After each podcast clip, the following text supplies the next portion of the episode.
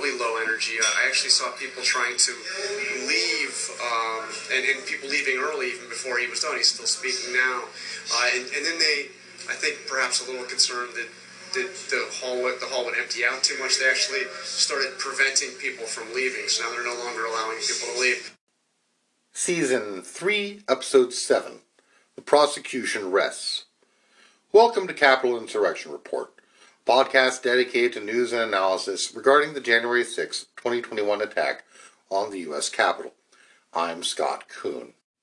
The introduction to this episode was provided by Jonathan Karl, who was reporting from Mar a Lago, where former President Donald Trump was announcing his intention to run for the nomination of the Republican Party in the 2024 presidential election. Somehow, this announcement which was attended by um, presumably many of Trump's most loyal supporters. I'm sure that in Trump world these were very sought after tickets. Nonetheless, somehow it turned into a hostage situation where, after his speech began to turn into a rambling morass of the usual kind of weird and occasionally paranoid and oftentimes off topic rants, many of the people decided apparently to leave, and so security blocked the doors in a presumable fire code violation to prevent them from leaving.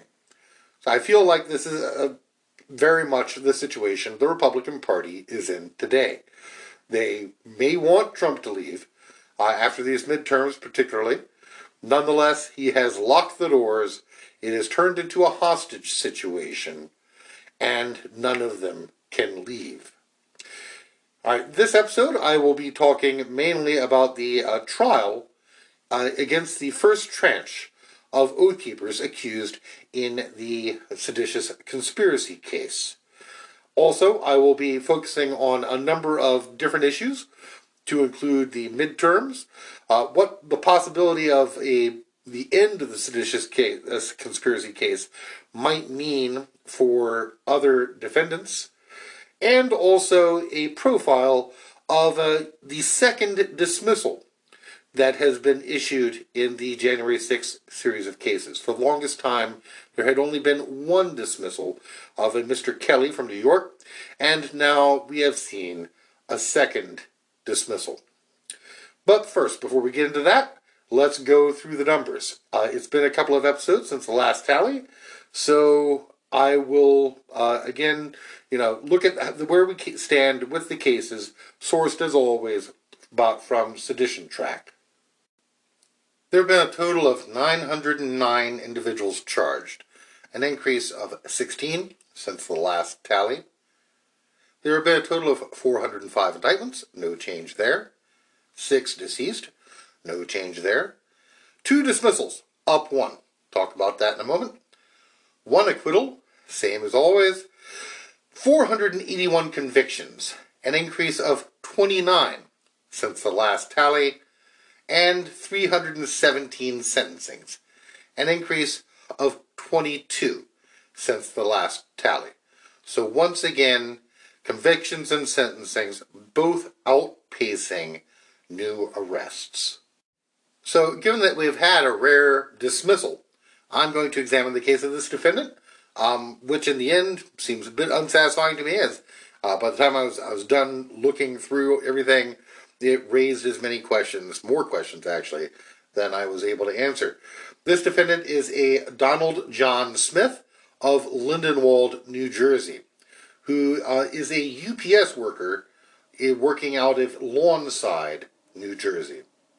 According to public records, he is a registered voter and lives in a modest two bedroom townhome in Lindenwold, uh, according to court documents which listed his unredacted address. I believe he is 53 years old, although I haven't actually been able to uh, verify that other than by open source methods. There's no reason why anyone would have been following this case particularly closer, closely. Uh, hashtag Donald Smith. His arrest warrant was issued on July 28, 2021, and listed four charges entering or remaining in a restricted building or grounds unlawfully, disorderly or disruptive conduct in a restricted building or grounds, violent entry and disorderly conduct on Capitol grounds, and parading in a Capitol building. So, uh, with regard to like you know, parading defendants, slightly more higher level than a lot, of, you know, most of the parading defendants, but still uh, not someone who's looking at serious time. So I went through Court Listener and looked at all the relevant documents uh, I was able to pull up. On September 21st, 2022, there's a, this entry. Quote, the court grants pretrial services request to modify the defendant's conditions of release to add that he must comply with home visits. Now, also on his, uh, there's a box that's checked uh, to indicate that from the very beginning, uh, this was someone with a, a, mental health history. It doesn't say that, but uh, again, from the very beginning, this is someone who's flagged as um, who someone who is of more psych- psychiatric psychological interest than the average defendant uh, who must comply with uh, psychiatric requirements of pretrial services. So, as of October uh, 2022, it looked like this case was moving forward to trial. On October 13th, the defense asked for a 60 day continuance based on new discovery.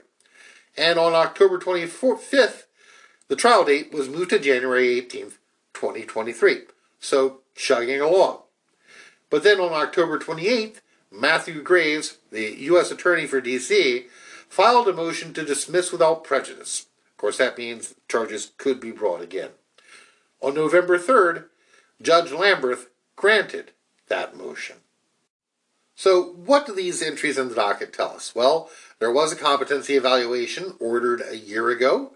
Uh, it was claimed that Mr. Smith was unresponsive in court, and again, they don't want to be overturned on appeal, and so they always have to uh, look at issues of competency when these issues arise. Sometimes this is just people who have odd behavior, but in Mr. Smith's case, uh, I believe there's evidence to suggest that he has documented history of mental health issues, and so therefore uh, this odd behavior in the courtroom. Uh, we don't know whether it's mental or physical, some sort of physiological disorder. Um, whatever it was, he was ordered to undergo a competency evaluation. Now, this is a 30 day outpatient competency eval. Um, and pretrial services had also been having a number of problems with this defendant, uh, who had apparently been refusing home visits and, you know, again, unresponsive in court. Now, none of this is really unusual in and of itself, but it may be relevant in some way to his dismissal. Uh, part of the issue here, though, of course, is that uh, given this, the sensitivity of the courts with regard to these kinds of things, you wouldn't necessarily know if they decided to, you know, um, proceed in, in a way where, uh, you know, for some reason, I don't know, maybe maybe he is uh, in a mental health facility right now. again, that is possibility. I'm, I'm not sure that's it. I ultimately settle on something else. But this is a, a, bit of a problem child, someone with mental health history uh, who's been uncooperative with pretrial services and uh, apparently um, not acting appropriately in court, although being unresponsive is probably better than uh, the behavior of some of these defendants. Now, I'll put a link to the uh, court listener page for Mr. Smith in the show notes. If there are any legal eagles out there who are able to spot anything, but there's no real clue in the record that really indicates, you know, definitively, one way or another, what's up. So, um, there may be the other possibility, besides something to do with the competency or sanity, is that there's some kind of technical issue with the case. Now, that's not very satisfying for me, but there you have it. This case has been dismissed without prejudice, and, you know, I don't really know why. It doesn't say why uh, in the order. Now, again, there's nothing making this reason for dismissal explicit. Um, what I was able to find is is a little more speculative, just reconstructing, uh, you know, the case through the statement of facts, and there's not there's no nothing in the uh, record, the court records, to indicate that this theory I've constructed uh, actually accounts for, for what has happened. Um, I, I do expect eventually we will learn definitively. So the possibility is related to the request for a continuance on October 13th, right? So the go- the government gave this defendant new video evidence, and that's why they, they got the continuance. Pretty routine, new evidence. The defense and the defendant gets a chance to review it. Looking at the photos in the statement of facts, the person who's identified as Smith appears to have been remained covered uh, for the entire period that they were in the Capitol. Uh, he is wearing a scarf and a, a red knit cap. Now, the video evidence doesn't appear to be really great. Um, they went through, and I'll talk about this in a moment. Um, it looks like him, uh, but really, you know, could be any middle-aged man of, of roughly the same height and build, at least with regard to the CCTV footage inside the Capitol. Now, the original identification was not made by sedition hunters, significantly. This was uh, made by co workers. So, uh, on January 12th, 2021, a person identified only as Witness 1 reported the following Quote, I work with a man who showed up with pictures and video of him and others storming the White House. He says he was in Nancy Pelosi's office and that it was the best day of his life. I do not condone these actions and would like to report him. His name is Donald Smith, and we work at UPS in Lawnside, New Jersey. I have a picture of him. Thank you in advance for your help. End quote. So obviously a co-worker made a little bit of a misstatement there. Not the White House. Not the first time uh, we, we have seen someone make that mistake, right? Um, storming the Capitol, nonetheless. Uh, thank you to the co-workers of Mr. Smith in Lawnside, New Jersey, for doing the right thing. Although I can imagine that sometimes some of these people, they might have been, you know, I, I don't know. some people, like if you've got the problematic coworker and you found find out that they've stormed the Capitol, there there might be people who'd really welcome that opportunity because, um, you know, particularly if they're they're always spouting about random conspiracy theories at work, it you know, yeah, makes sense why someone might want to pick up the phone. The FBI also received more information from another witness who's a co worker identified as Witness 2 on January 13th, 2001. Quote, This man's name is Donald Smith, works at UPS Lawnside, New Jersey. End quote. Witness 2 provided a photograph uh, which, quote, appears to be a photo of a television showing news coverage of the January 6, 2021 riot at the Capitol building. End quote. Now, this photograph is actually pretty clear and is uh, evidently, it, it, looks like Smith, right?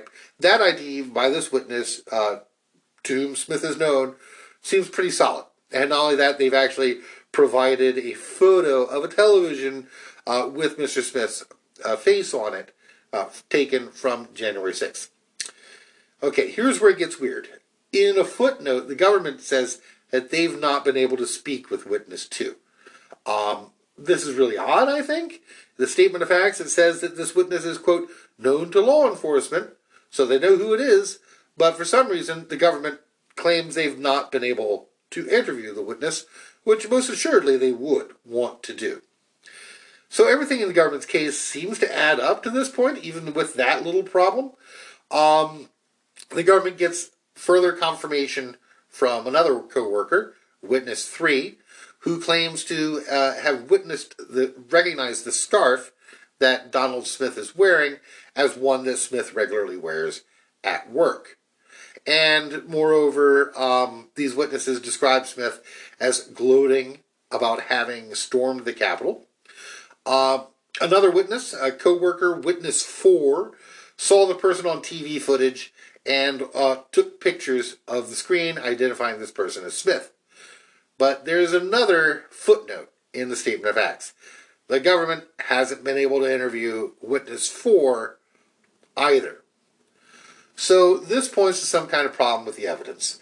Two of the four witnesses, co-workers of Mr. Smith, apparently haven't been able to be interviewed by the government. So that seems a little concerning.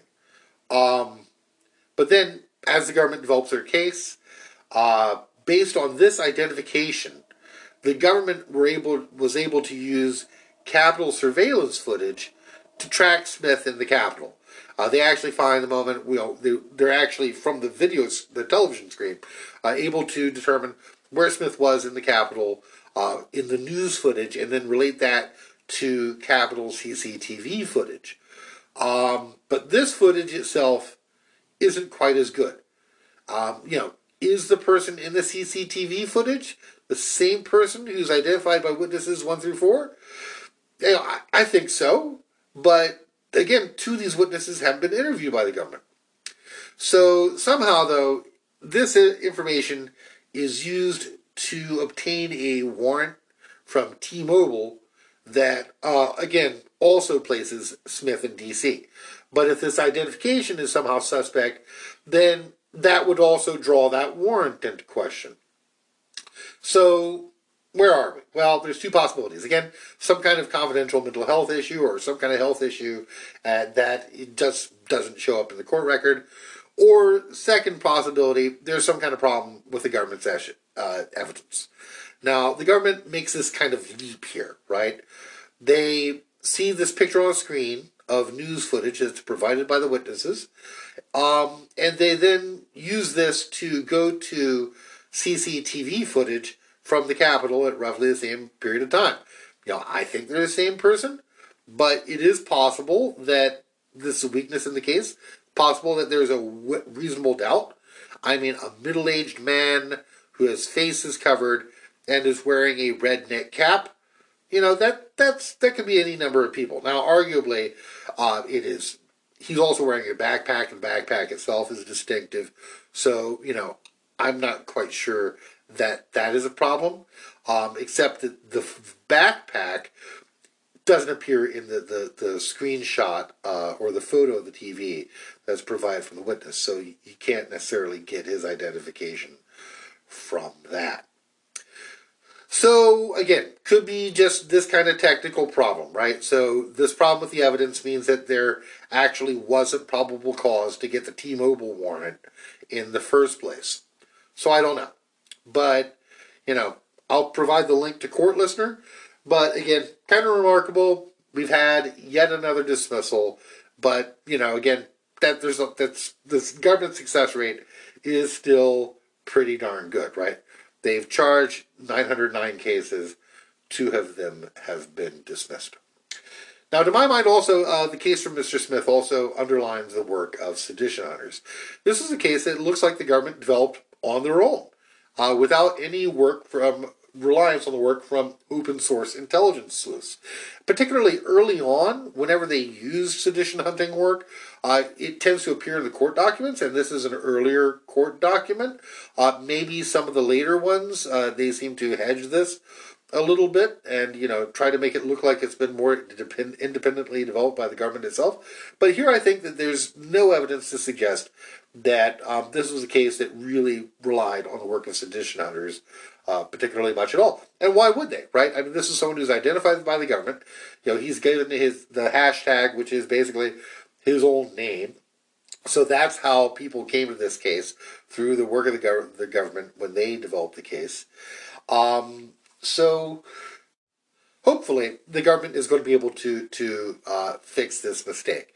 But I do think it's noteworthy that whose screw up is this? Well, it, it's it's the government's. It's not anyone in the open source uh, sleuthing community. This was something that the government did on their own.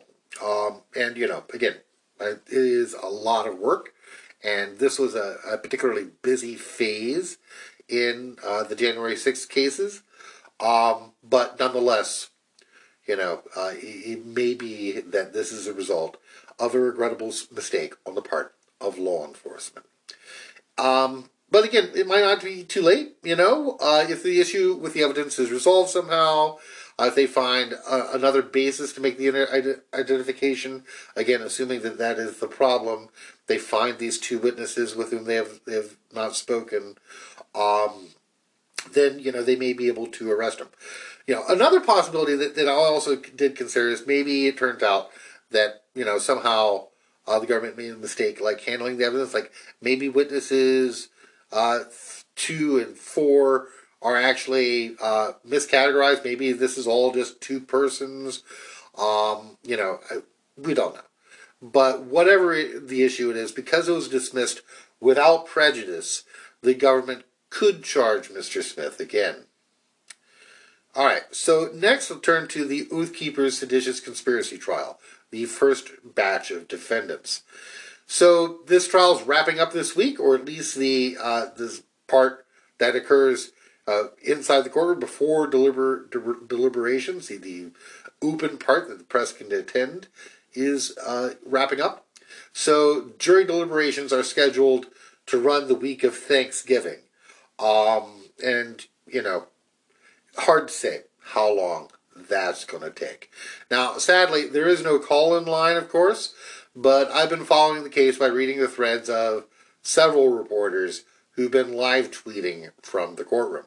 So I do want to give a shout out and recognition to these reporters Roger Parloff of Lawfare, Brandi Buchman of Daily Kos, Ryan J. Reilly of NBC, Jordan Fisher of WUSA 9, and Kyle Cheney of Politico. So, can't really post all their threads here in the show notes, uh, but you'll be able to find all of their excellent reporting on the trial at the websites of their respective outlets. Now, there have been any number of notable moments in the trial, um, but overall, not too many big surprises either on the government side or the defense. Now, the heart of the government's case is really pretty simple, and I think they're going to, you know, make it as simple as possible. Did the Oath Keepers attempt to obstruct the peaceful transfer of power by force or not? Now, for the defense, the defense attorneys are going to try to, you know, they've mapped out different defenses for different defendants, with the overall effect being a little bit like chaff, you know, reasonable doubt, that kind of thing they actually seem to be a, a bit of a, a, disadvantage compared to the government, uh, even though burden of proof is on the government, because they seem incapable of really presenting a unified defense, which probably would have helped them, uh, especially given the, the really convincing evidence against these defendants. Now, it would take far too long to try to distill three weeks' worth of testimony down into a podcast, so I'm going to focus on some testimony that I think was critical and surprising the testimony of Stewart Rhodes on November 7th. Now, it wasn't really a surprise in the sense that, you know, uh, we knew he was coming, right? He appeared on the witness list, and his attorneys declared that he would testify in their opening statements. What was surprising was just how devastating Rhodes's testimony seemed to have been for his own defense. As great a job as the prosecution team did in presenting their case in chief, I think this was really the Perry Mason moment in the courtroom when Kathryn Rakoczy cross examined Rhodes. Very much appreciative of the work of the whole team, but if I had to pick only one of them for the team prosecuting Trump, it would be Rakoczy. She absolutely ambushed Rhodes in a way that was so deliciously good and did it again and again and again and he just kept walking into the same thing over and over and over again. And the thing that she ambushed him with was, of course, Rhodes's own words, Rhodes's own statements that he made in signal chats and various other communications. I think this testimony would actually be a great case to use in law school as an example of why it's generally a bad idea for criminal defendants to take the stand whatever value there was for the defense in having Rhodes take the stand in his own case, it was completely undermined by his bumbling and perjury laden testimony. Uh, Rakoczy uh, appeared to be psychic at moments, in that she knew not only that Rhodes would lie, but also came ready to refute those exact lies. She would ask a question such as, Did you say this? and Rhodes would deny ever having said that.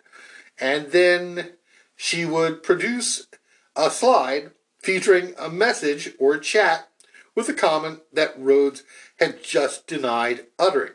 And she did this over and over and over again.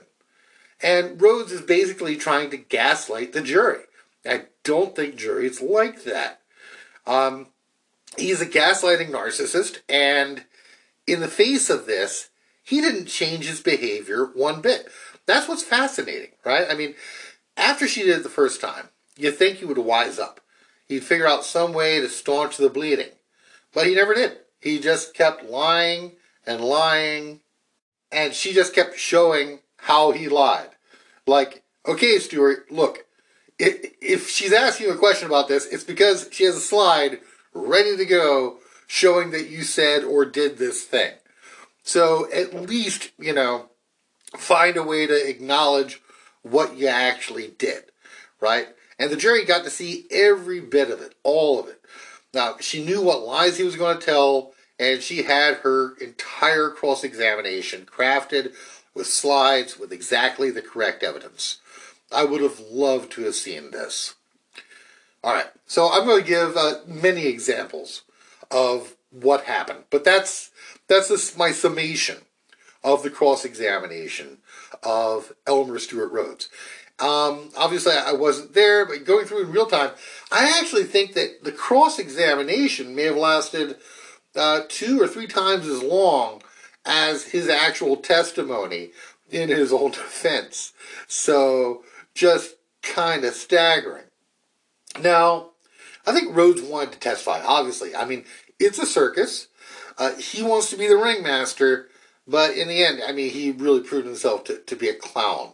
He gives himself this self serving history, of the Oath Keepers, uh, and he left out some stuff, right? So his attorneys call him up and he's, you know, talking about everything the Oath Keepers has ever done. Not really.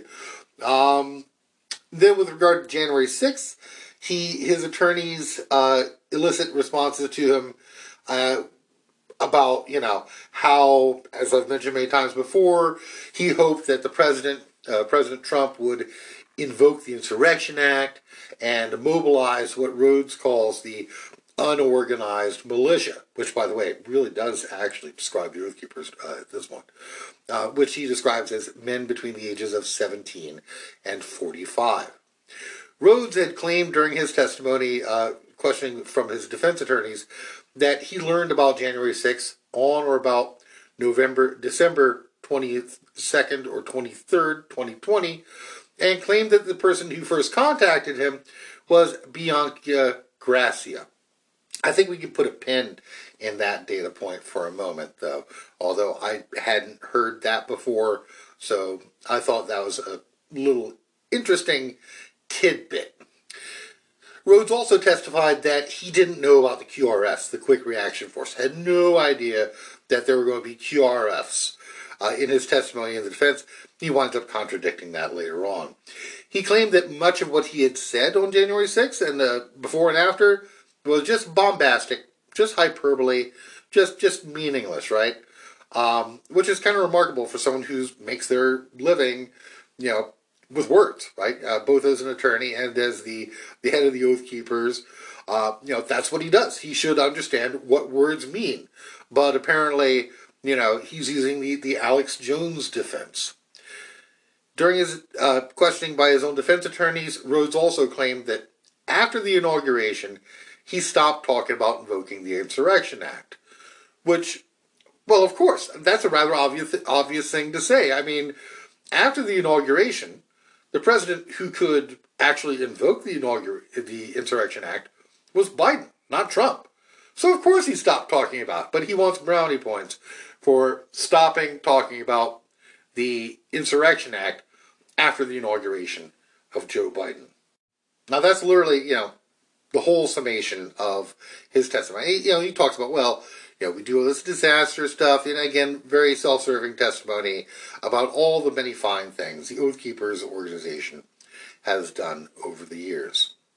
Now, after a few uh, quick questions from his co-defendants, uh, it's Rakoczy's turn. And the very first thing she does is her cross-examination is to draw into question Rhodes's claim that the Oath Keepers was formed in response to the excesses of the Bush administration by noting that the group was formed in April of 2009, shortly after Obama's inauguration.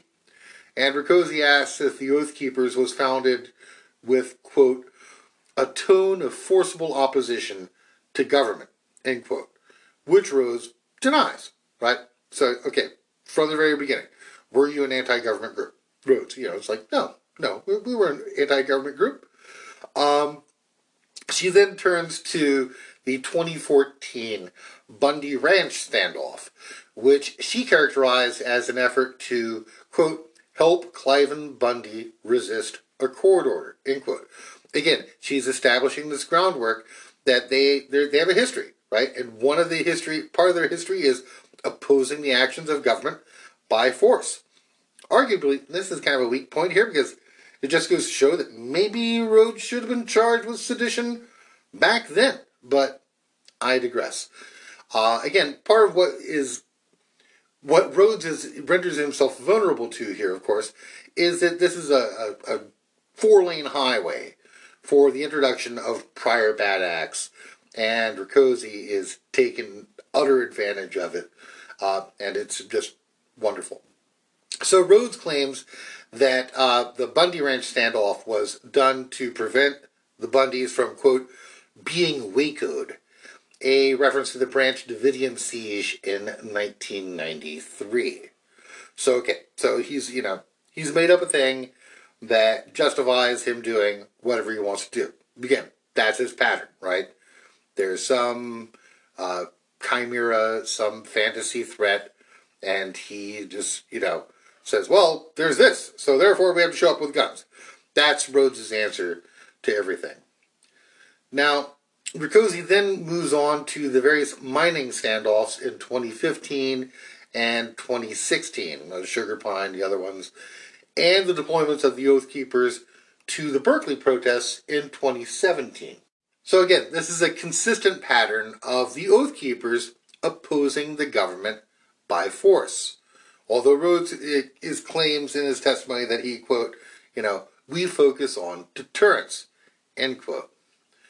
She brings up Ferguson, where the Oath Keepers brought rifles, despite the sheriff asking them not to. And Rhodes claims that it was wrong of the sheriff to ask them not to bring rifles.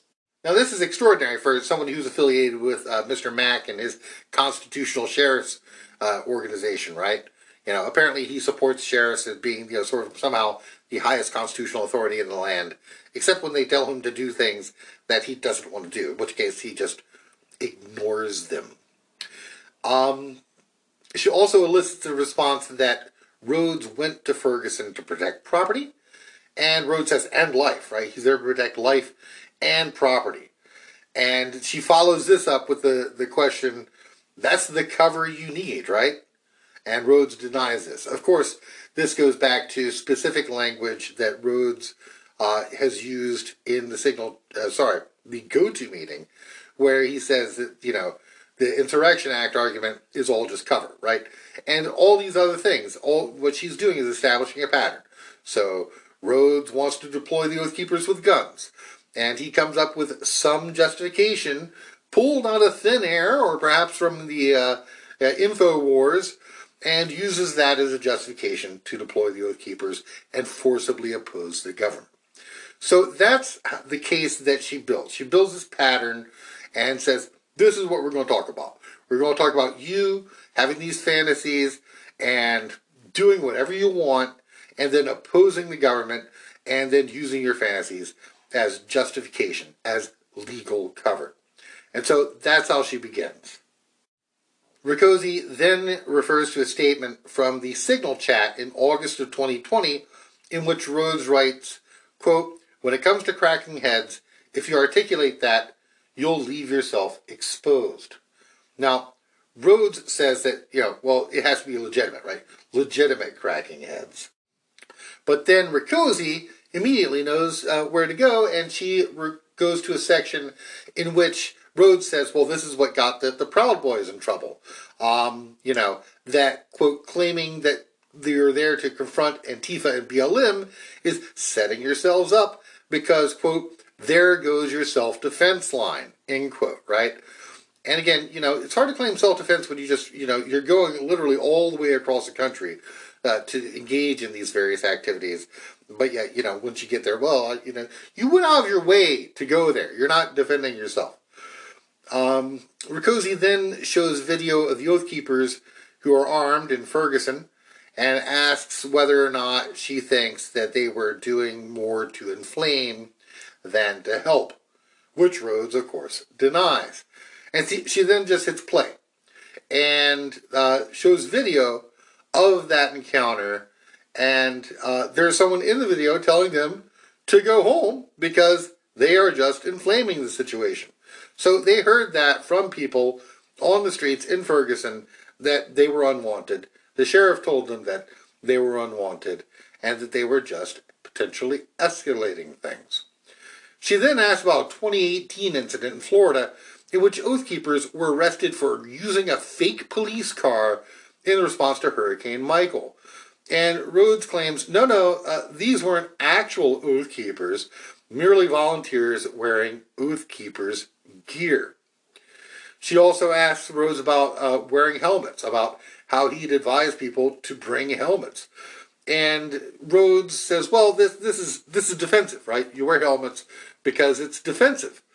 And she then goes immediately to the November 9th GoToMeeting tape, in which Rhodes says he likes to carry his helmet in Portland because he could hit people with it. He could hit them in the face with it. So, you know, again, going, and he, he just walks right into this stuff. It's like, no, no, that's actually a weapon. That's why you like to wear a helmet. Uh, she then asked Rhodes about how he told Zimmerman that they would dress up like old people to bait Antifa, right?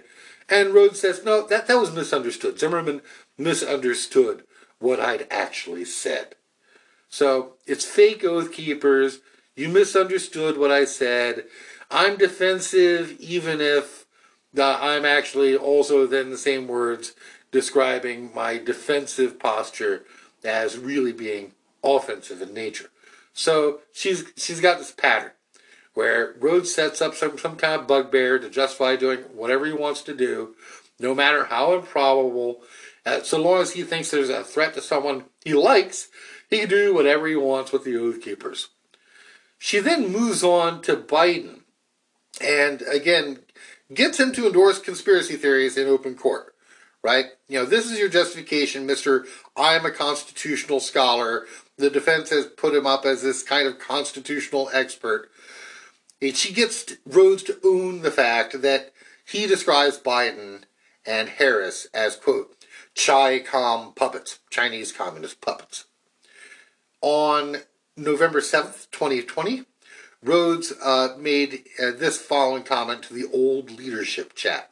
Quote, Answer must be to refuse to accept these impostors or their pretend legislation, and to get your gear squared away and ready to fight. Another comment from the old leadership, uh, sorry, the Friends of Stone chat, same day, November 7th, 2020. Quote, the final defense is us and our rifles, end quote. So again, she establishes that Rhodes sees Biden and Harris as Chinese communist puppets and that the answer are, is rifles, right? It's, uh, you know, old guys with rifles. Rakoczy then introduces the Serbian Patriot evidence, um, this uh, diatribe that Rhodes was fond of using in the run up to January 6th, where he has, you know, uh, testimony from a Serbian patriot uh, about the end of uh, the Milosevic regime in Serbia. Um, and she presents this quote, a slide showing, quote, millions gathered in our capital there were no barricades strong enough to stop them, nor the, were the police determined enough to stop them. Quote, police and military aligned with the people after a few hours of fistfight. Quote, we stormed the parliament. So that's a, that's a pretty interesting thing, right? Rhodes is circulating this Serbian patriot commentary. What's the Serbian patriot com- talking about? The people storming the capital. What did Rhodes have the Oath Keepers do, according to the government? He organized them into stacks and had them storm the capital. And the response from Rhodes here is uh, unintentionally kind of damning. Rhodes says, quote, I only meant this in the future context, not with respect to before the inauguration. End quote. Now, that's incredible, right? So it's basically an admission of guilt on the stand. Because it's not just limited to January 6th. Remember, they're opposing the government by force before and after January 6th. So Rakoczy's done absolutely what she set out to do. She says that Rhodes is circulating this bit of propaganda from some Serbian who stormed the parliament, and now as Rhodes is saying, yeah, it's nothing to do with what we actually did on January 6th. Even though, of course, storming the legislative branch of government is exactly what they did on January 6th. That is one heck of a coincidence, right? One heck of a coincidence. Rhodes uh, just spends all his time telling self serving and obvious lies to the jury and just assumes that they're not going to see right through them. Rhodes then turns to uh, what is, of course, my own personal favorite piece of evidence the November 9th GoToMeeting audio, in which Rhodes claims, quote, we're very much in the same spot that the founding fathers were in like March 1775. Now, Patrick Henry was right.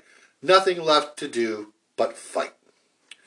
Rhodes responds to this uh, evidence with, well, yes, um, that's what I thought, but again, only if Trump invoked the Insurrection Act. Again, once again, he's trying to have this protective narrative that somehow violence would be okay if Trump authorized it. Rakoczy follows up with, later you said, the need to be prepared you need to be prepared to fight regardless of what Trump did. And that's true, right? In he says, well, uh, sorry, the GoToMeeting, uh, he says, I don't think that we're going to, you know, Trump won't do it, but we need to be able to do it regardless. And Rhodes agrees with it. So there goes this whole pretext, right?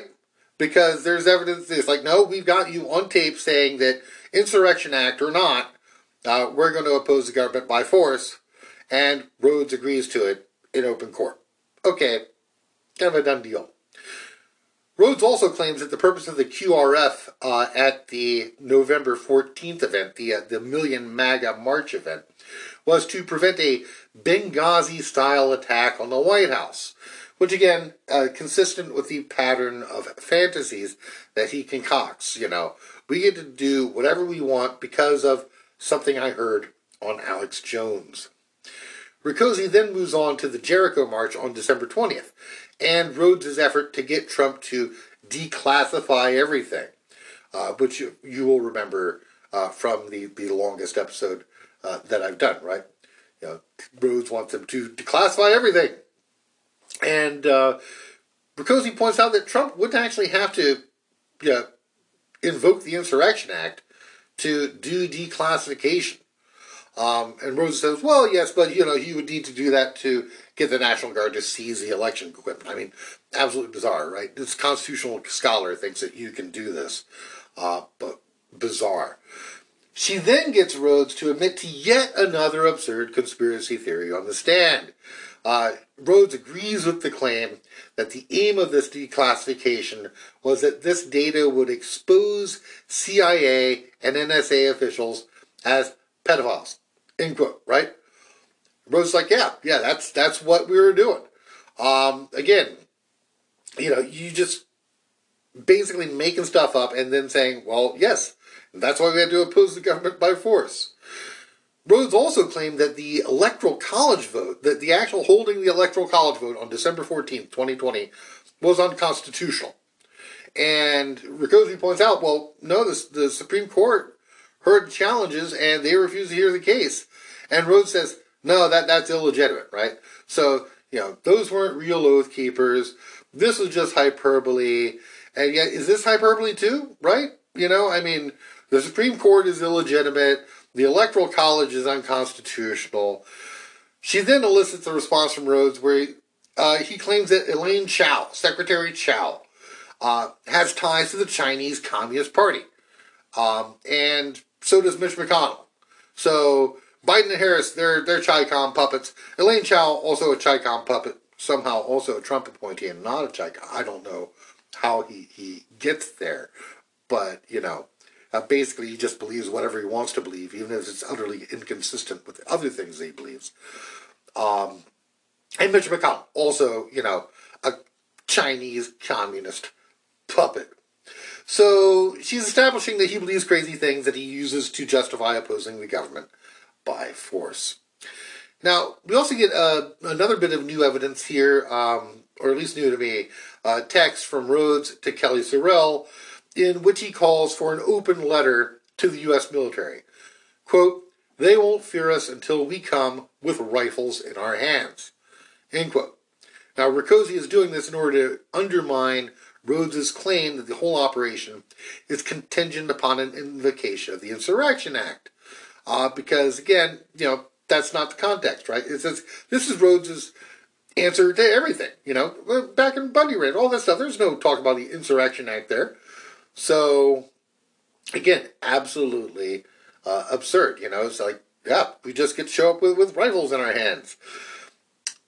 Now, she then shows a bit of footage from Rhodes's interview uh, with the FBI. Uh, and Rhodes said, well, I didn't realize this was, well, it's a body worn camera.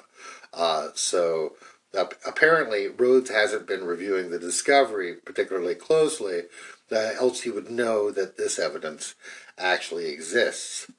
Um, and Rhodes says, quote, by January, we knew there's a 0% chance he'd invoke the Insurrection Act, end quote. That's kind of incredible, right? FBI shows up, he's like, well, and, and he tells them, there's no chance that Trump was going to invoke the Insurrection Act. Your whole theory is dependent on Trump invoking the Insurrection Act. So if you know he's not going to do it, game over, right? Your case is nonsense. It's, it was nonsense before. It's even more mooted. Now, to rebut his claim that he didn't intend to oppose the peaceful transfer of power, Rakoczy then flips to a, a slide quoting a post by Rhodes in the old leadership chat that read, quote, on the 6th, they are going to put the final nail in the coffin of the Republic unless we fight our way out. With Trump, preferably, or without him, we have no choice. End quote. Again, Rhodes doesn't qualify that in any way. Doesn't say, well, if, you know, Insurrection Act this, Insurrection Act. No, it's just we had to fight our way out, right? So he she shows, I think, demonstrates very well to the jury that Rhodes is, you know, hammers it home. He is opposing the peaceful transfer of power by force, and he's absolutely determined to do this. And he made this determination that January 6th is the critical date. Rakoczy also elicits a response that, quote, the buck stops with you right? She's trying to say, now you're in overall control, you know, the buck stops with you, but Rhodes tries to weasel out of this. Uh, he wanted to claim that, quote, I'm not in charge when they go off mission, when they do something off mission. Now, this, by the way, I, I, it might be a bit of a digression, but I have to say that for someone who has dedicated his whole life to the proposition that militia are legitimate, this is pretty damning because he's saying that his hand-picked crew, out of all the tens of thousands of people who've belonged to the Oath Keepers over the years, this hand-picked crew of people, on the day of their most important mission, when they're supposedly there to save the Republic, they went off mission, right? This is a hell of an argument against his whole militia theory to begin with, right? And by the way, it's utterly consistent with the reason why we don't have private armies in this country. Because of this kind of stuff. Um, personally, I don't buy it, right? I think he did order the stacks in. It, but whether or not he actually gives the order, that's kind of immaterial. He put the team in place. He brought the people there to oppose a peaceful transfer of power. And whoever made the ultimate decision to go into the capital, nonetheless, that's what most of them did. So, you know, nonetheless, I mean, again, he's always talking about how disciplined and professional they are, how they have a quiet and professional demeanor. Um, but somehow, you know, he's an overall command. He's George Washington, unless they go off mission. If you're George Washington, they don't go off mission. Anyway, you know, his claim that they went off mission is just very, very convenient for him at this point. I don't believe you. In the words of Ron Burgundy. So this cross examination, already devastating for Rhodes, gets even worse. Uh, when they get to the events of January 6th. Rakoczy points out that Rhodes had a phone call from Greene, Whip Michael Whip Greene slash Michael Simmons, telling him that they were storming the Capitol. Uh, Rhodes responds by recalling that he asked Greene who they was uh, were, and Greene responds that it's Trump supporters. Uh, Rhodes, I mean, again, he, he actually gave that part of it uh, up uh, unsolicited. He remembers the conversation and I believe recalls it truthfully on the stand for once. Uh, then notes that Rhodes' response to learning that Trump supporters were storming the Capitol was to walk to the restricted area, even though that he knew no event would be taking place in the area where he was supposed to be providing VIP security. This was, of course, Area 8. Um, I'll talk about this at some other time. I actually only recently realized that um, that was a document that came out before I did the podcast, and I kind of have always assumed it was old hat. Um, but permit for, for Area 8 uh, was basically a front group for Ali Alexander, and it had a very prominent list of, of people who were speaking. It was supposed to be permitted for 50 people. Of course, you know, that's not true, right? I mean, there, there were 20 people speaking, including members of Congress. It was never only going to be just 50 people. But the point is uh, that this event, which was signed off by Steven Sund himself alone, uh, despite the fact that there's evidence in the record showing that this was clearly a front group for Ali Alexander, um, you know, which really, under, uh, I'm so mad at Sund right now. Anyway, he's got a book coming out, people. Um, but he knows he can't go to Area 8, or at least that there's not anything for him there at Area 8. Nonetheless, he heads off in that direction when he learns that Trump supporters are storming the Capitol. So Rhodes then tells uh, his Oath Keepers to go to the Capitol. And Rakoczy emphasizes that he tells them this despite the evident violence. Um, and Rhodes claims, well, I didn't see barricades again, if you've seen the pictures, the barricades were there. They were, you know, just because someone has torn them down and is using them to hit cops doesn't mean that there were no barricades, right? So it's a rather obvious lie. Rhodes is familiar with the rules. He knew that he was supposed to go to Area 8, and he knew that other areas were restricted grounds at this point. In any event, Rose uh, kind of actually lets that slide and uh, pushes him on to uh, the call that he makes uh, to summon the gang uh, to the capital. Rhodes, Rakoczy asked Rhodes if he praised the attack, and Rhodes makes the following claim, quote, I said in historical context, this was no worse than things that happened during the revolution. Uh, I don't know how many, I didn't know at the time how many police had been hurt that day. End quote. Now, this is a point I think that Rakoczy could have pushed back on. Um, at 207, there's actually a message in the chat saying, tear gas at the Capitol, several officers hurt, right? So Rhodes already, presumably, you know, if he's paying attention to the chat, may, might have seen this. Because at 215, Rhodes sends a message, I'm at the Supreme Court side of the Capitol, where are you? So again, that's sort of the northeast corner of the Capitol. Um, Rhodes is trying to bring the gang all together.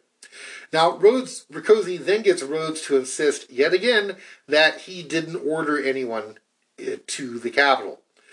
And he says, Yeah, no, I didn't order anyone to the Capitol. This time, instead of a slide, she's got a film montage. A film montage that actually tracks the locations of the Oath Keepers in and around the Capitol with timestamps on January 6th. And Rhodes concedes, yeah, that, that's, that's accurate. Rakoczy then makes a point of noting that Rhodes spoke to Kelly Meggs from 2.32 to 2.33 p.m. So basically a, a 90 second phone call. Then at 2.35, Meggs leads Stack 1 up the steps, which Rhodes claims he only learned about later, right? So, um, you know, just simply because something happens after something else isn't causal, but certainly causation tends to work that way, right? If I'm the commander of the Oath Keepers and I talk to an Oath Keeper, and then a minute later that oath keeper and the other people he's with do something, we can infer, you know, that yeah, that's why he did that thing, right? You called him on the phone and said, "Go into the Capitol, form yourself into a stack, go into the Capitol." And Rakoczy then says to Rhodes, "And they breach the Capitol at 2:39." To which Rhodes responds, "No, they walk in after others breach it." End quote. Well, again, absolutely ridiculous, right? So he talks to Meggs, 233. They form the SAC 235, uh, and they're in the Capitol by 239. But Rhodes doesn't want to count this as a breach because, of course, the Capitol has already been breached. They're just following it. I mean, what a load of horse hockey.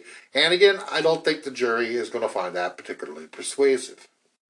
So that's a, you know, a bit of a kind of a sample of the inconsistent and obviously perjured testimony that Rhodes offered up. I Just absolutely destroyed by Rakoczy. Every instance, like, well, did you, you know, did you order them in the Capitol? No. Well, here you go. Here, here, you, you made a phone call. The very next thing they did was to form themselves into a stack and go into the Capitol. Here's the video showing where everybody was after you talked to them. She did an absolutely great job of getting him to say the things that she knew that he would say, and then immediately refuting them with slides of his own words or video evidence showing what actually happened. Um, now there were some actually some moments where she did get him to be honest with the jury, right? Rakoczy said, quote, You oath keepers were willing to take the steps to alter or abolish this government? Rhodes, yes. I still hoped conflict could be avoided, but we have a government that steps outside the Constitution. It puts you in a bad place. Rakoczy, you appoint yourself to take care of that? So Rakoczy is just showing, yeah, according to Rhodes, constitutional expert, some random guy uh, with a private army is the ultimate authority, right? The Supreme Court, that's illegitimate. Uh, you know, that meeting the of the Electoral College, that's unconstitutional. The real authority is some guy with an eye patch who shot his own eye out uh, and has a private army.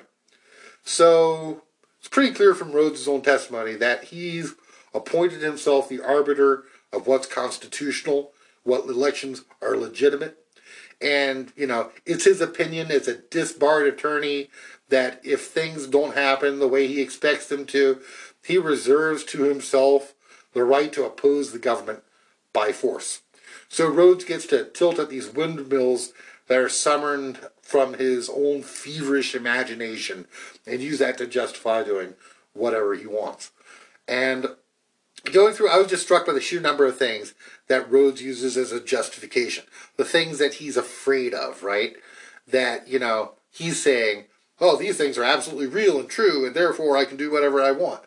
Um, a Waco style fire at the Bundy Ranch, Antifa attacking Trump supporters in parking garages, a Benghazi style attack at the White House, pedophiles in the CIA and NSA, a Biden Harris CHICOM puppet administration, fake oath keepers who commit bad acts, uh, BLM always, Antifa always, the Supreme Court illegitimate, Mitch McConnell CHICOM puppet, Elaine Chao CHICOM puppet.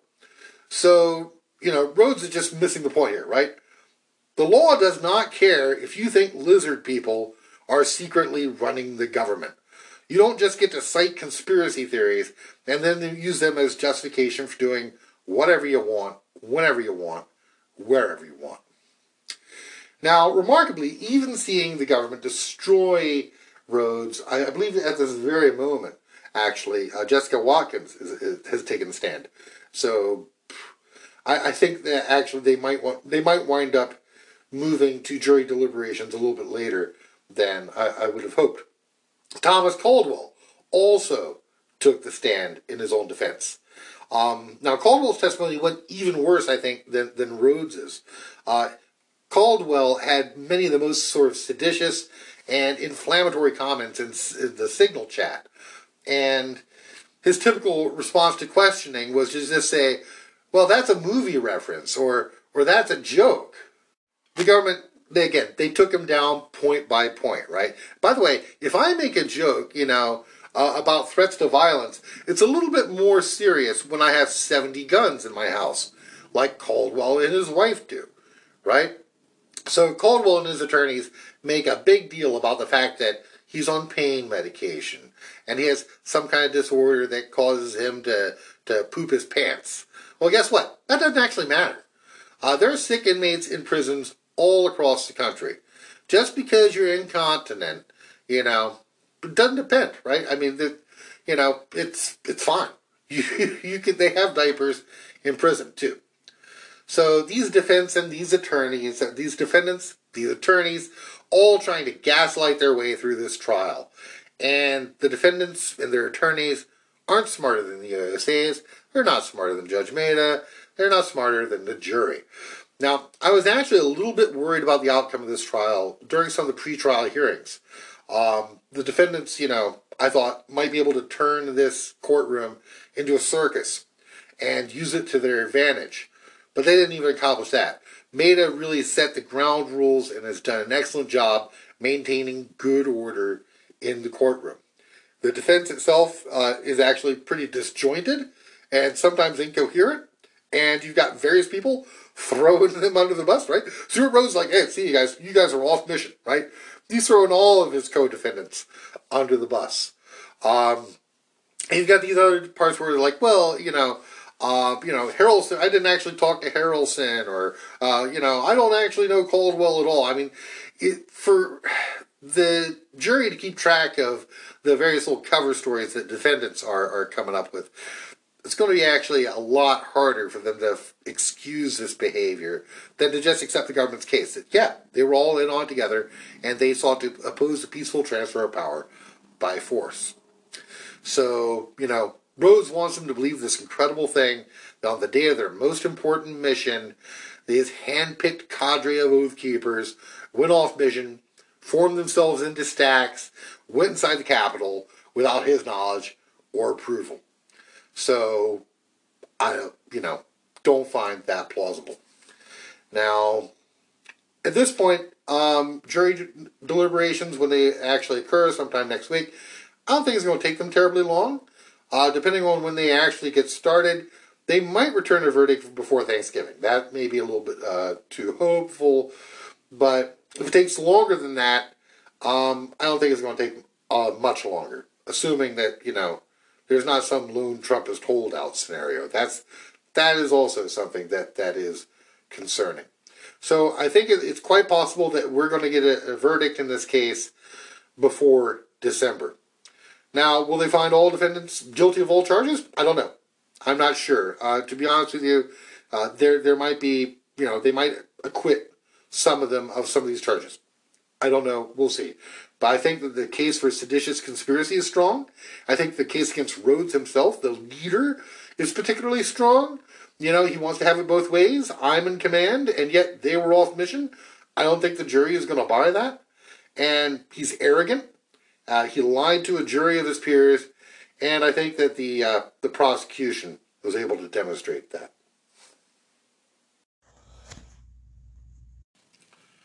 So one of the things that we might expect following the verdict, uh, which should be in a little over a week, is possible expansion of the case. Now we still have the Proud Boys seditious conspiracy case to look forward to. That's the next big one. That, of course, is a trial of Enrique Tarrio and Ethan Nordean, Dominic Pezzola, Joe Biggs, and Zach Rehl. Jury selection in that case begins on December 5th. So that is going to be, of course, yet another uh, circus. I'll link to the docket in Court Listener in the show notes. Um, but, the, of course, again, you know, this is a different seditious conspiracy, right? Supposedly not involved. Except, of course, there's a link, right? So everyone remembers the under the garage meeting uh, that featured figures from both the Proud Boys and the Oath Keepers on January 5th, 2021. So I bring it up here because almost everyone at that meeting has been arrested, right? The meeting between Rhodes, Tarrio, Bianca Garcia, Gracia, I always want to say Garcia, of Latinos for Trump, uh, Kellye SoRelle, uh, the Oath Keepers General Counsel slash Stewart Rhodes' um, submissive girlfriend, uh, Joshua Macias of Vets for Trump. Um, so all the, you know, I, I, mean, Amy Harris, Amy Harris, you know, photographer, uh, not, not, probably not going to get arrested.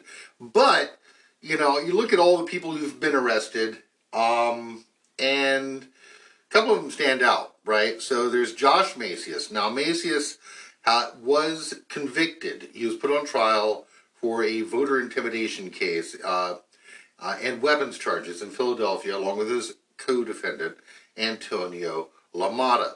Both were uh, acquitted of the intimidation charge, but uh, have been convicted of weapons charges uh, in October. So they now face up to 18 months in prison and are due to be sentenced in December. But as far as I, you know, they haven't been charged in January 6th. And similarly, um, Bianca Gracia. Uh, this is someone who's going around the country on the uh, Reawaken America tour, right? I mean, you'll remember Clay Clark and his crazy whiteboard. That's who's behind this. So she's someone who's still active in the movement. And yet, as far as we can see, you know, she's meeting with Oath Keepers, Proud Boys, Rudy Giuliani, and so far, no consequences. Which, you know, to my mind, hey, maybe she's cooperating. That would be great. Although why she's still engaged in far right activism, hard to say. Uh, or perhaps charges uh, might be coming in her case. So, yeah, Macias and Gracia, you know, hey, this is a perfect time, Merrick Garland, right? So we don't know if they're going to extend the seditious conspiracy case. I've always thought that if they were going to start looking into people like Rudy Giuliani, Mike Flynn, Steve Bannon, this is where the link is. You make the link to the Oath Keepers and the Proud Boys, and you charge them that way.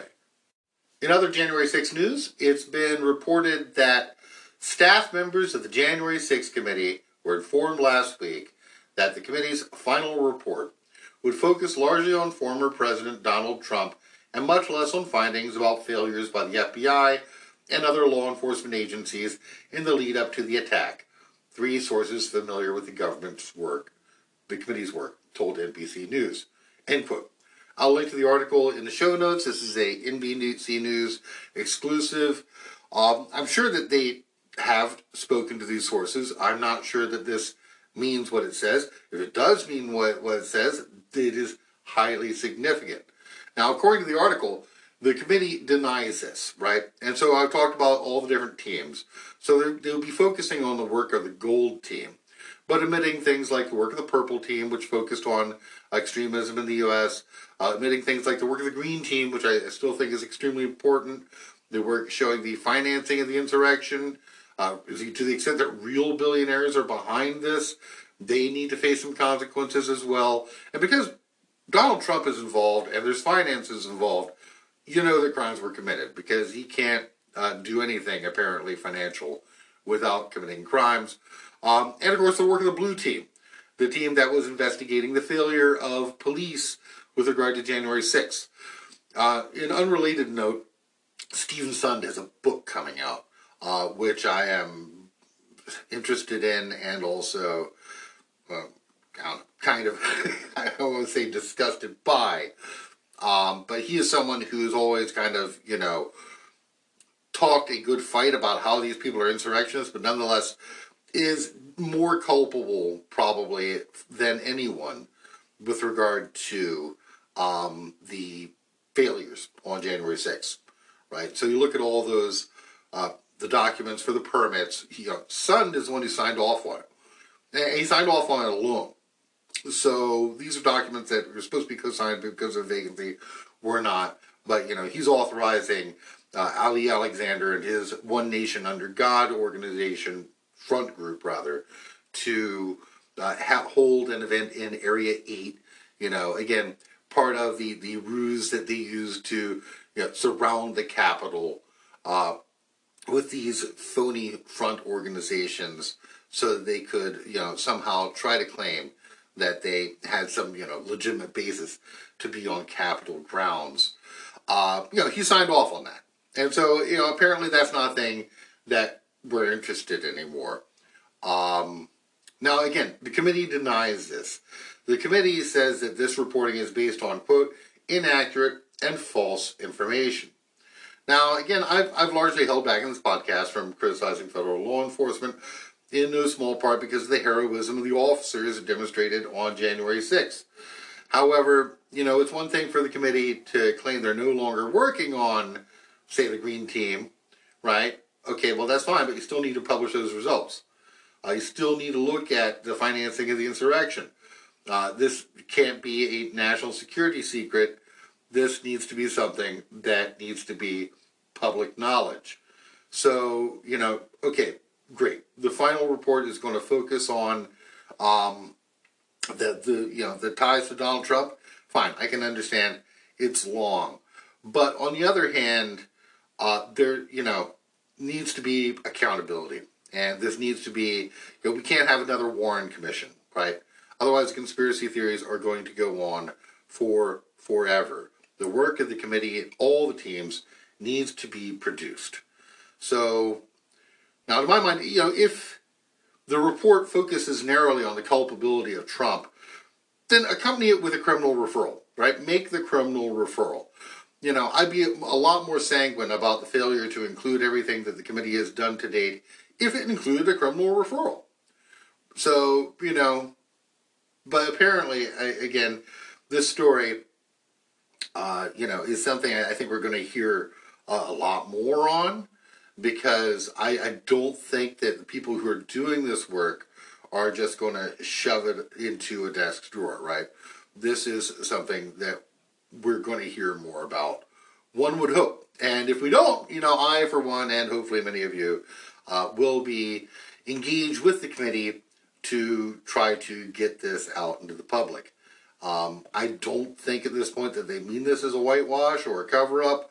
On the other hand, um, if you're going to say, or people are going to say privately, well, we're we were told that this isn't going to be included in the report. We also need to know what's going to happen with this, right? So as it stands now, the report is slated to come out in January. The work of the committee is concluding. It is authorized only, of course, for this Congress, and they would have to reauthorize it. Uh, the Republicans are going to hold a narrow majority in the next Congress, so that's not going to happen. Could happen at the Senate level, but I think enough is enough, right? So, you know, the Senate might keep, continue the investigation, but it's clear we need to move beyond investigating at the level of Congress and pass things off to Merrick Garland. So, as it stands now, Liz Cheney uh, has stated in July that the committee had begun to share data with the Department of Justice. But it's unknown, of course, what data and what parts of the cases have been shared with the Department of Justice.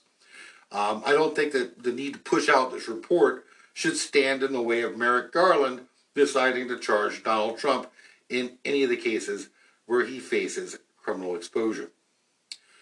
In other related news, the deadline for the testimony of Donald Trump uh, to speak before the committee has come and gone.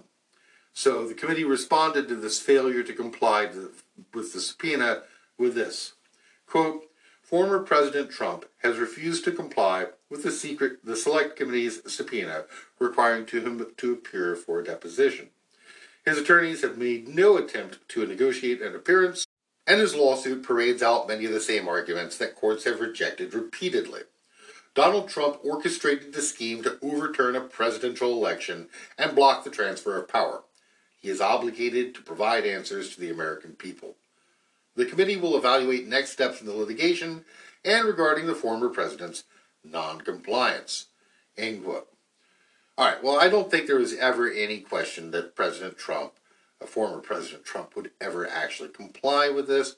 I'm sure the committee was under no illusions that he would uh, comply with an actual subpoena. Uh, it's a pattern that's been established and throughout his entire life that he engages in litigation to draw out and delay. And I don't even think that Steve Bannon's sentence of four months for contempt of Congress is going to deter, deter Trump either. I mean, even that, you know, Bannon is free while appealing his conviction, which is going to be heard by the D.C. Court of Appeals. So Trump is, you know, going to extensively contest the subpoena, and of course, you know, that's going to be moot by the time January rolls around because the committee itself won't even exist anymore. Nonetheless, he is facing some other problems right now. So it's kind of been lost in the shuffle uh, with the news of the midterms and Trump's announcement that he's going to once again seek the nomination of the Republican Party for the presidency in 2024 is that the uh, RNC is no longer going to foot Trump's legal bills now that he's an announced candidate for the 2024 Republican presidential nomination. So the RNC has uh, reportedly paid any number of different figures. I've seen 1.7 million, I've seen 2.3 million. All that stops. So Trump has filed, you know, it, it, by the way, I mean this is this is a record, right? You, you don't file right after the midterms uh, for uh, to become the nominee of, of uh, party for president. Um, of course, why is he doing that? You know, it's not to get immunity from prosecution. The 60 day rule or the 90 day rule is, a, you know, that doesn't apply two years out from an election, right?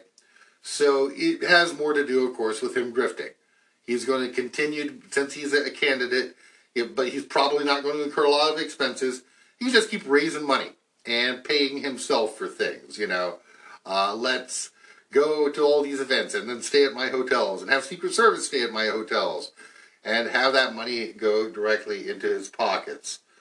So, you know, millions in legal bills, probably not, you know, in the calculation, uh, a small part of what he's going to be able to get out of being a candidate for the presidency. So, in related news, uh, as of November 3rd, Kash Patel has been granted use immunity in the stolen documents case. So, what does that mean? Well, Patel has publicly claimed to have personal knowledge of Trump waving a magic wand to declassify the stolen documents he kept in Mar a Lago. But in his initial grand jury testimony, Patel repeatedly invoked the Fifth Amendment. And so this gets around that. The use immunity says that's no good. You still have to speak to this. So this is a case that is, along with the Fulton County case, the most fully developed of the criminal uh, possibilities that Donald Trump is facing at the current time. And I understand we are all impatient. I am extremely impatient. But there is a grand jury currently impaneled hearing evidence from witnesses. We know some of them, Cassidy Hutchinson has, has talked to them. We know that Kash Patel now has been granted use immunity. And again, that means that they think he has evidence that will incriminate the president, former president. So, again, that is a highly significant development. And, you know, if there's an arrest of Donald Trump at any point in the future, uh, if he's going to get indicted, this looks like the route where that's going to occur first. All right, so speaking of elections, uh, I would be remiss if I didn't mention the midterms. Now, I had already offered my take on the midterms uh, back in season two, episode 11, midterm election fraud from last May. So, of course, when I said midterm election fraud, uh, you know, again, some people were confused about the title of that episode. The fraud, of course, would be in the fraudulent allegations of fraud. My belief was that uh, people would claim that there had been fraud in the midterm elections if Republicans didn't do as well as folks had hoped. And I pointed also to reasons at that time where I thought that Republicans wouldn't do as well as people had hoped. And in fact, there was a shining moment where it looked like the Democrats might retain control of both the Senate and the House. So, despite the narrative of doom and gloom that's been promoted in the media, uh, lost in the shuffle is the fact that, you know, they, they were never saying, as, as I pointed out in that episode, that the Senate map always favored Democrats. Republicans had 21 Senate seats that they held up for election. Democrats, only 14. And a lot of people make uh, a lot of the fact that the party, the incumbent uh, party, sorry, the the uh, House party of the incumbent party in the White House always loses seats in Congress during midterm elections. Now, first off, that's an empirical regularity. That is not a fact, right? We saw that in 2002, for example. Bush gained seats in Congress. So it's been known to happen. So you get the media out there lying the whole time, saying, well, this is inevitable. This is a historic fact. The red wave is coming. The only question is how big it's going to be. And nobody mentioned uh, something that's well known to people who study Congress and congressional elections and political science, which is that the number of seats you're going to gain or lose in the Senate is heavily heavily dependent upon what class is up for election and how many seats your party holds. And the more seats your party holds, the bigger the chance that you're going to lose seats. Uh, call it regression and mean, call it what you will. Uh, just there's more risk if you have more seats up for election, and 21 uh, seats out of 35, that's a lot. Historically speaking, that is a lot. So that means there was always a better chance that Democrats were actually going to pick up seats in the Senate than lose them. So now, of course, we get the, the, the various pundit people scrambling ever since the midterms to try to save their, their pet theories from falsification. And so politically, what we have now is a narrow Democratic majority in the Senate and a narrow Republican majority in the House. And of course, this means more gridlock. Now, hopefully, Reverend Warnock will win in Georgia uh, in the runoff election. In Georgia, they have a, a, a law that basically says that if you don't win over 50% in the general election, the top two vote getters will then have a runoff. So hopefully that will happen, uh, and the Senate majority will be a little bit more secure than it otherwise would have been. But nonetheless, whatever really happens, Republicans are going to have a narrow lead in the House, and this means that nothing will get done in D.C. for the next two years. Republicans are going to pronounce Biden a fatal, failed president and then do their darndest to bring it about, right? Just as they did when he was vice president during the Obama administration, just as they did during the Clinton administration. This is the playbook going back to, well, a very, very long time. So, to my mind, the biggest danger here uh, that we're going to face with the Republicans is government shutdown and debt reauthorization. Now, there is every chance that they will, in fact, crash the global economy if they don't get what they want.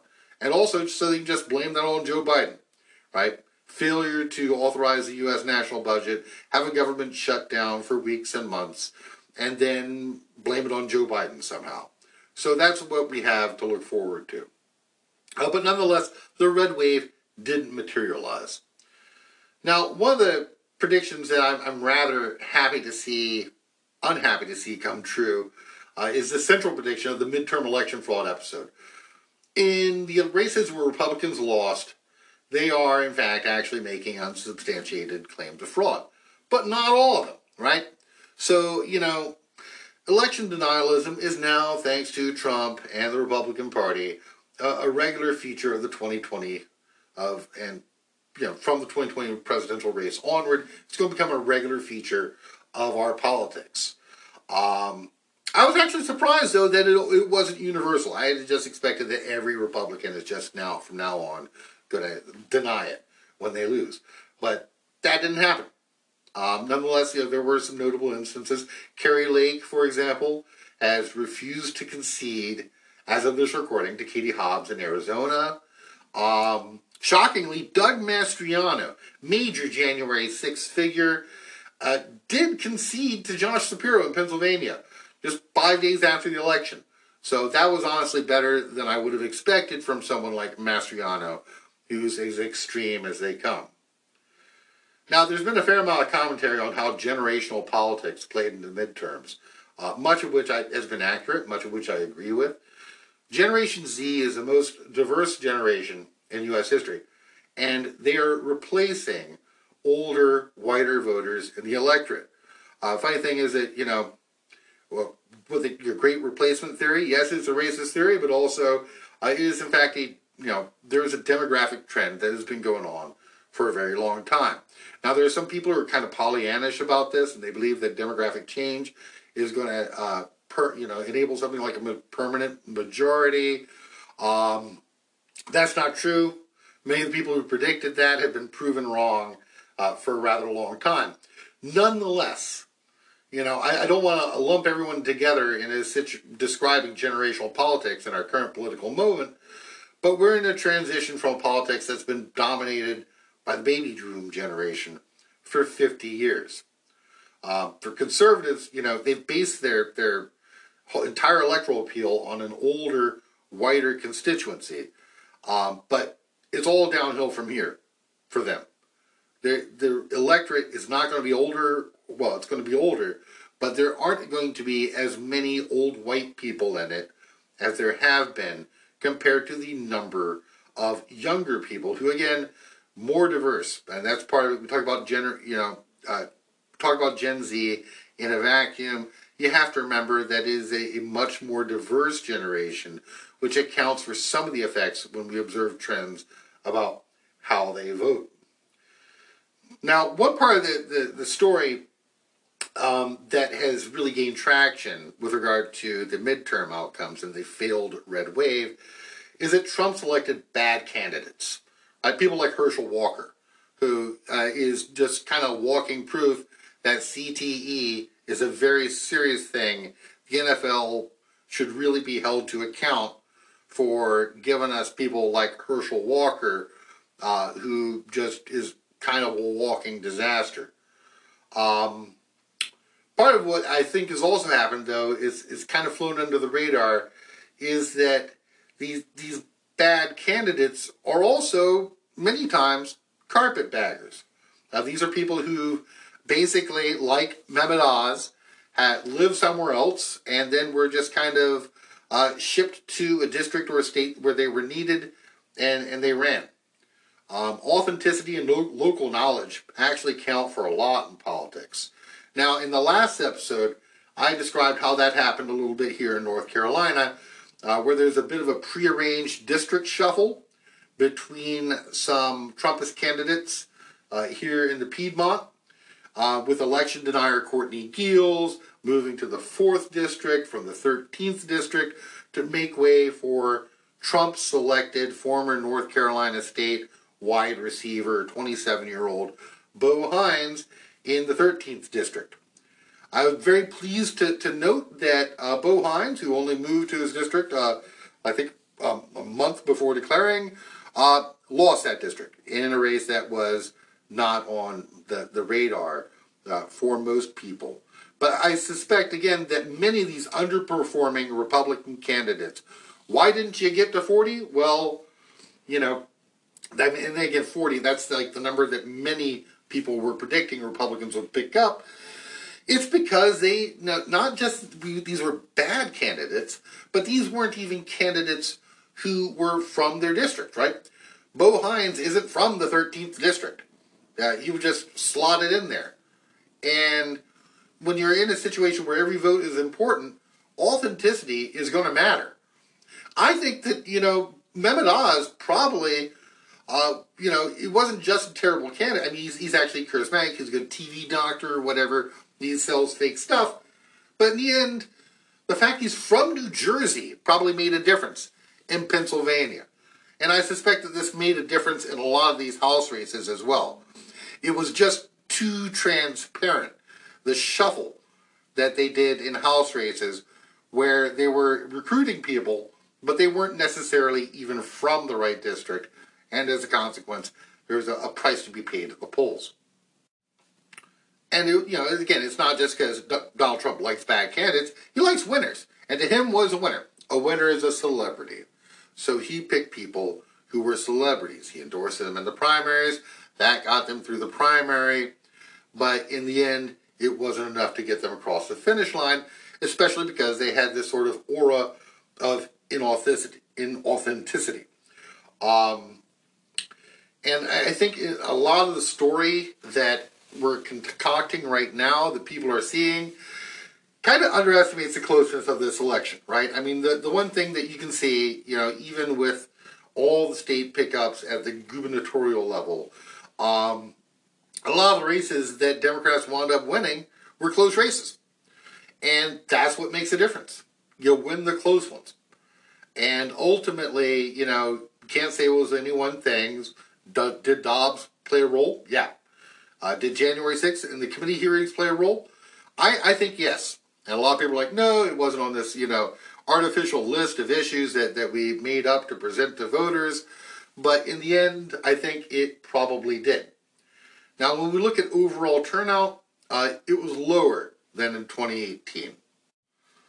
Now, I don't want to get too deep into the weeds on, on political activism, but whenever I have conversations with people as to how we allocate resources in terms of volunteers mainly in getting people out to vote, um, I'm always a base guy. What does that mean? I always think that what we need to do in every election is to turn out the base. The mobile that is where that is a low hanging fruit. The the easiest, most cost effective thing to do, I don't want to say easy because it takes a lot of work, is to increase the turnout of the people who are already likely to support you. Uh, the opposite of this, of course, is persuasion. People who think that you should really take the case to people who would vote for the opponent of the, the candidate you support and try to persuade them. Now, I am almost always a base kind of guy, but here I do think that the results of this particular election may have been the result of persuasion. Turnout results were lower than in 2018, and I think that there may have been just enough Republicans and Republican leaning independents who otherwise may have voted Republican in a midterm election who's just said, you know what? I don't think so this time. I'm tired of this. I want to get back to normal. And the Republicans nominated some guy from out of state. They nominated somebody who's not even from my district. There's all these celebrities. There's people who got CTE who are just mumbling and ranting, and therefore I'll give the Democrats a try. And when you look at the margins, uh, I think that there's a case to be made that that is where it was. And it is this is an unusual thing for me to be saying because you know for decades, you know, whenever these these issues come up, I, I always say, look, we don't need to send people to that part of town you know, because we already haven't covered this part of town, right? Um, you know, you, you need to turn out your base. You don't need to necessarily take spend a lot of time and effort investing in people who probably, if anything, you run a risk of activating in the other direction. So this was yes, it, you know, it was a base turnout election uh, as far as a midterm can go. On the other hand, uh, I think that in the end, uh, persuasion wound up being decisive. I know that's an odd, you know, again, well, you're saying both things are true. Yes, both more than one thing can be true at a time. Now, we did have the, the second highest youth tur- turnout for a midterm ever, and so we're we're now seeing a lot of the same people who had been saying there was going to be a red wave, saying it was Gen Z. Well, we knew it was going to be Gen Z, and guess what? Uh, millennials and Gen Z, you're going to see more of them. Because the way you need to think of voting is that this is a behavior that people age into. And it, you do it at a low rate when you're young, but as you get older, um, you wind up doing it more, right? So that is the, the empirical pattern that we observe with every generation. And the, the base level of turnout for younger generations in the population is not going to go down. So these generations, younger generations, are only going to vote at increasingly higher rates. At the same time, there's a lot more to be gained, right? So we talk about higher youth turnout in a midterm election context. That means um, that 27% of under 30 voters voted. So you're going to see a lot of talk about Gen Z, and I think it's great. Uh, but just be aware that um, the returns only get better from here, and that organizing efforts need to focus on younger voters. That's where the vote is, and there's a lot more of these votes that are out there uh, to if as long as people put in the work. Um, overall turnout was 46.9%. If we had gotten marginally higher turnout, probably, you know, especially among younger voters under 30s, Democrats would have gotten control of the House, would have retained control of the House, um, and they would have probably had a pretty safe margin. But so there's a note of optimism. Yes, we had a higher youth vote than we have had in every election except 2018. However, uh, we didn't achieve 2018 numbers, and some of that is to do, of course, with the fact that you know that was opposition to Donald Trump, and Donald Trump is gone now. So some of those people are like, eh, all right, great, I can get back in my own life and watching football um, and you know TikTok videos or, or whatever else. Um, listening to my podcast, but you know, again, this just keep in perspective, right? Only 27% of under 30 voters actually voted. It's going to be different in 2024. Uh, in 2024, um, you know, you can see a re-election of Biden or whoever winds up becoming the Democratic nominee. Um, I'm certain Biden's going to try for it. Obviously, I mean, anyone who understands Joe Biden knows that he's going to be president his entire life, and he's not going to just walk away from that as long as he is reasonably healthy. But I do want to give a, a, a shout out to all the people who volunteered and worked to help defeat the danger to democracy that is posed by uh, the Republican Party and uh, especially the election deniers. So, I mean, you saw a lot of Trump endorsed election deniers wind up losing. You had Blake Masters uh, in Arizona, who was defe- defeated by incumbent Senator Mark Kelly. Mehmet Oz, of course, I already mentioned, defeated by John Fetterman, despite the fact that the media kept playing up John Fetterman's stroke. Oz from New Jersey, TV doctor, quack uh, snake oil salesman, wound up losing. Adam Laxalt, candidate from for Senate from Nevada, winds up losing to Catherine Cortez Masto. So, um, people like Doug Mastriano, right? Big, again, big January 6th guy. Uh, nominee for governor of, of, Pennsylvania, defeated by Josh Shapiro, and actually conceded. So, you know, I want to say credit where credit is due, but that was actually surprising to me. Kari Lake, um, candidate for governor of Arizona, defeated by Katie Hobbs. Um, you know, again, these margins are small, and I think in the end, some of it could have been people saying, you know what, I, I many I may, might have voted Republican. I just can't bring myself to do it. Not with someone like this. People, they, they the media so promoted Kari Lake because she's you know, a TV personality and she can talk in front of the camera. Nonetheless, at the end of the day, the margins weren't there for her. And uh, some of that, a big part of it was the crazy. I mean, interesting. I think if she'd run as a normal Republican, that may not be the path through the primary, but she probably could have won.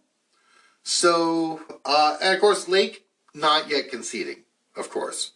Uh, so, you know, again, the new normal is Republicans hopefully losing elections uh, and then refusing to concede. Um, you know, it would be better if, if they, they accept the results. Nonetheless, I'm perfectly happy with them losing the elections. Tudor Dixon uh, also lost, defeated by incumbent Rep- Democratic Governor Gretchen Whitmer in Michigan. Great year for Democrats in Michigan. Um, Dixon lost by just over 10 points. So that that's a result that I actually would have liked to have seen replicated elsewhere. Michigan, traditionally a Democratic state, um, has become more and more Republican. Maybe they are reverting to their their natural state. One would hope. Um, also, there are losses in key Secretary of State races for election deniers. And, uh, you know, when I teach this stuff, I normally talk about Secretary of State as, yes, it's a statewide office and therefore important. But it, honestly, it's rather boring and unsexy. Traditionally, this has not been an interesting office. However, with uh, the Trumpist realization that you can use the Secretary of State's office to try to manipulate election results, uh, these elections have become far more important. So, Mark Finchem, Oathkeeper, um, loses in Arizona and is not conceding. Now, this is someone who's lost by over 100,000 votes. Um, but you know, five points, right? About five points, a little less than that, not conceding. So that's the new normal for the Republican Party. Jim Marchant in Nevada, also not conceding. So, you know what? If you ran for a Secretary of State and you lost and you're not conceding, good. You should have lost because you don't understand how elections work and you don't have any faith in the process and you're not inspiring voters to have any faith in the process either. Again, that race not particularly close. Um, the margin stands at 25,000 votes with 18,000 left to be counted. Matt DePerno, Attorney General candidate in Michigan, um, lost by over eight points, nearly 400,000 votes. Uh, he actually did concede. The, again, January 6th figure, uh, Antrim County lawsuit, you know, so kind of a kook. But I guess 400,000 votes is enough to convince him that uh, his election loss was legitimate. All right. So hopefully, um, by the time I have the the next podcast up, uh, we're going to be looking at um, who knows, maybe an indictment of Donald Trump.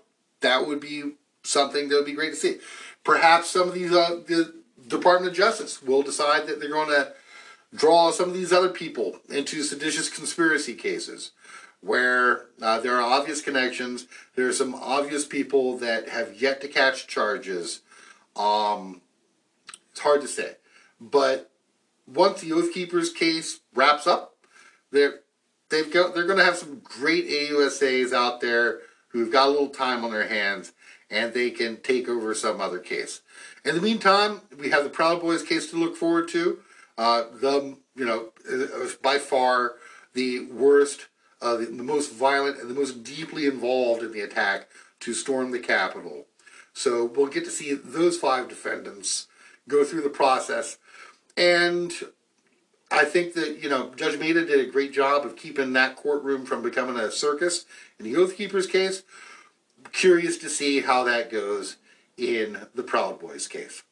Thank you so much for listening. Enjoy your Thanksgiving. And uh, look forward to doing this again next time.